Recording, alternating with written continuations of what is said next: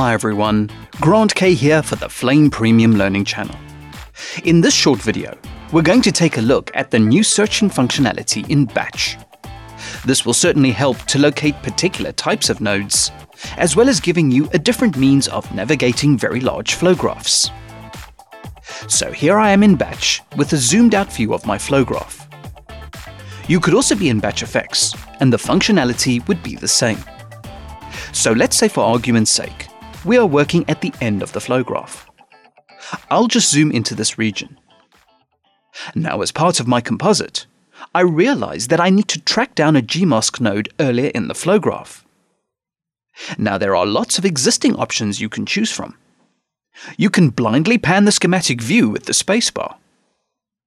Or you could press Ctrl-Alt-N to bring up the navigator. This allows you to have a more global view of the flow graph. But the point is that you're still having to look out for any Gmask nodes. So in Flame Premium 2016, if you want to search for a particular type of node, just locate the corresponding node in the node bin. In this case, I want to find the Gmask nodes. Hover the cursor over the Gmask node and press Meta F. Immediately, the schematic view frames all the Gmask nodes in the flow graph. You'll also see how all the other nodes grey out to further emphasize the searched nodes. So this is really handy. At this point, you have two ways to go through your nodes.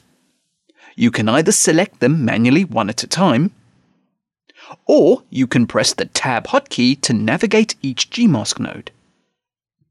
The beauty of using the Tab hotkey is that not only does it select the various node, but it also frames the selected node in the schematic view. Please note that the tab cycles the selected nodes forward. If you press Shift-Tab, this will cycle the selected nodes backward. So you can use the Batch node bin to help search for nodes in the flow graph. But another interesting scenario is when the type of node you want is already visible in the schematic. For instance, we can see that there are color correction nodes in the schematic view. To find all the color correction nodes in the flow graph, hover over the node and press Meta F. The schematic view zooms out and frames all the color correction nodes.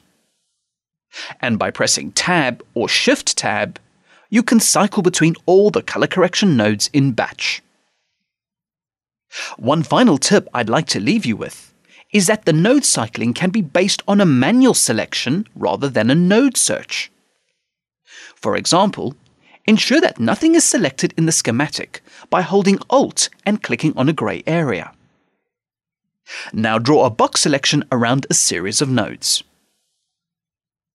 When you press Tab or Shift-Tab, Flame will cycle through your node selection. What is really useful to know is that if you call up the node menus and cycle the node menus will automatically switch to whatever node is selected in the cycle. Comments, feedback, and suggestions are always welcome and appreciated.